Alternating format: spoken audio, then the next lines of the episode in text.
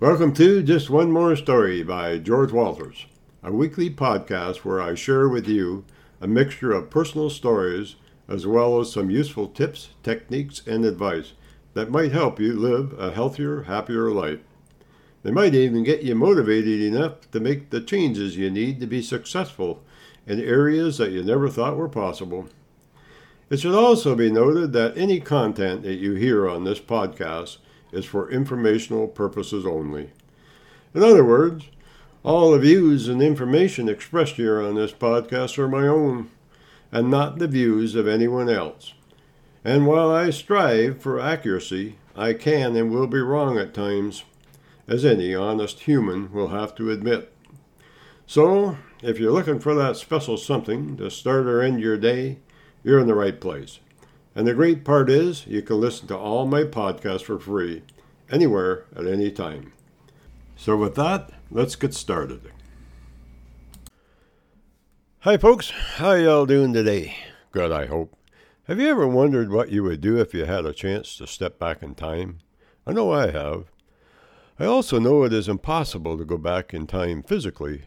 Well, at least for now. In the future, who knows what could take place. But I also know that there isn't anything stopping me from going back mentally, and I have found that sometimes it doesn't take a whole lot of energy to do so. What do I mean by that? Well, it's simple, as there have been many a time that a smell, thought, taste, or something I see immediately transports me back to what once was. Oh, there are some places in time I prefer not to visit, but when I do remember one that I enjoyed, there's no other place that I would rather be, listening, watching, or even sometimes taking notes that will help me here in the present. You know, I envy the young today. Why? Well, it's a time when life has no purpose. It's a time that you can run around and play, or even scream about how you feel. It's a time when you could tell each other everything without worrying about anyone listening. And best of all, it was a time that all you needed to secure a deal was a handshake. Yes, we all look back now and then thinking, boy, those were the good old days. But you know, I have often thought, wouldn't it be nice if there was a way to know you're in the good old days before you actually left them? But then again, in ways that's unseen, we are living in the good old days right now. And with that, let's get on with the story that I've lined up for you today. I hope you enjoy When a Dime Was a Dime.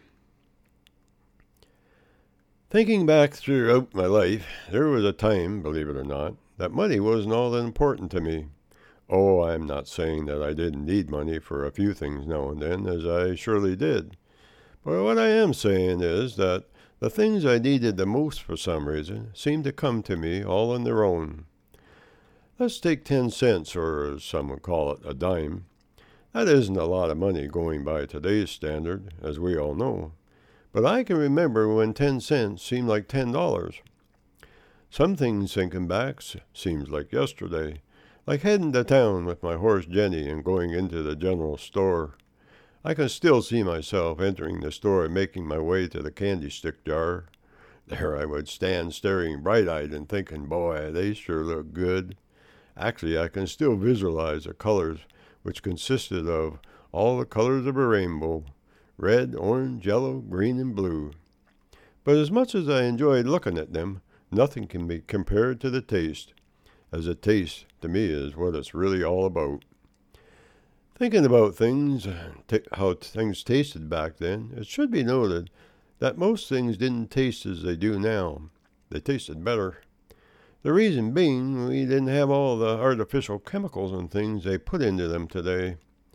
Most things that went into food, candy, or even soda when I was young was all natural and grown or made right here in Canada. Taking a look at that a little bit closer, I believe today that most of the problems we are having health-wise can be directly linked to what we are eating.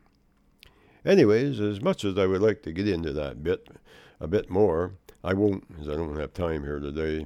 However, I did write a story about the food we eat a while back, which I will share with you on another podcast.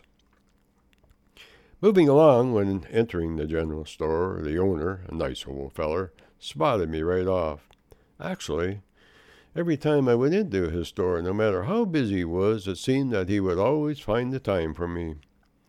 What would take place would go something like this. Got some money you need to part with there, George? Yep, I would reply. Got a whole 10 cents here just a-waiting to give you. That is, if we can strike up a deal on them few of them candy sticks. Well, how many sticks do you think you should be getting for that there dime you got?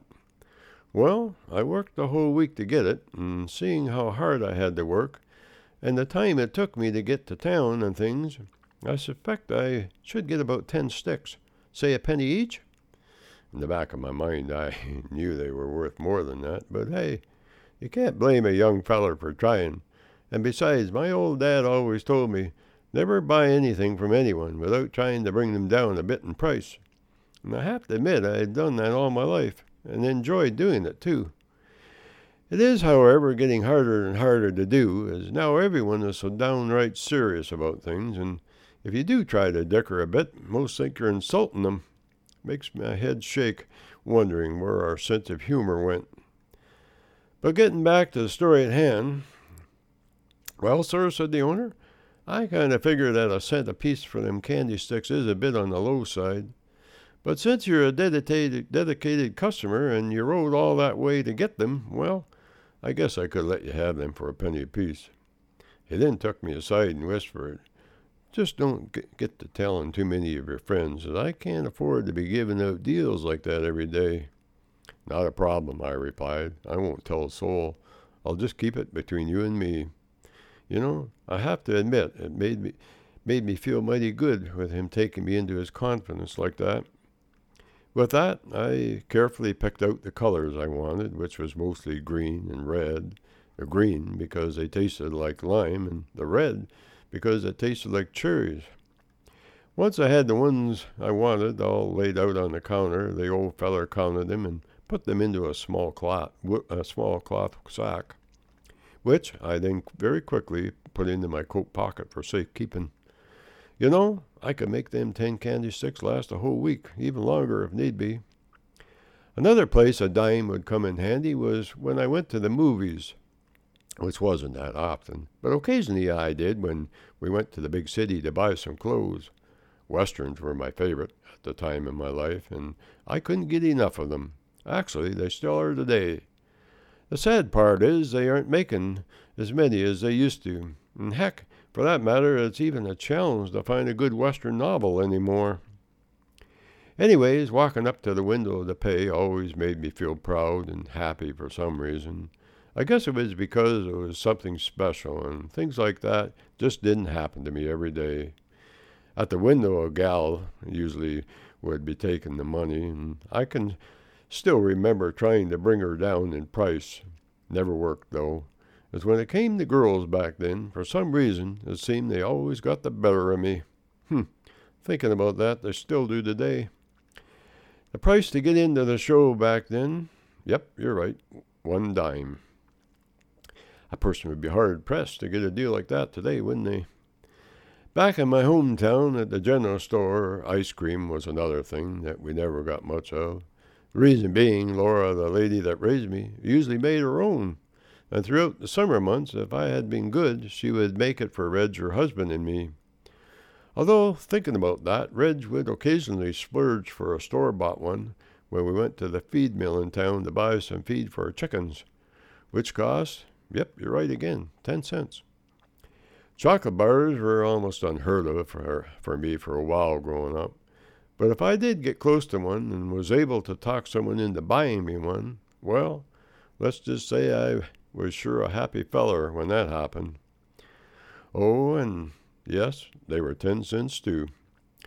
There was another item, though, that I enjoyed more than any other, especially when the hot days of summer hit. It was kept at the old gas station in town. Thinking about the old gas station, I can still see old Jake, the owner, enjoying his rocking chair out front, waiting for someone like me to drop by for a visit, gas, or whatever.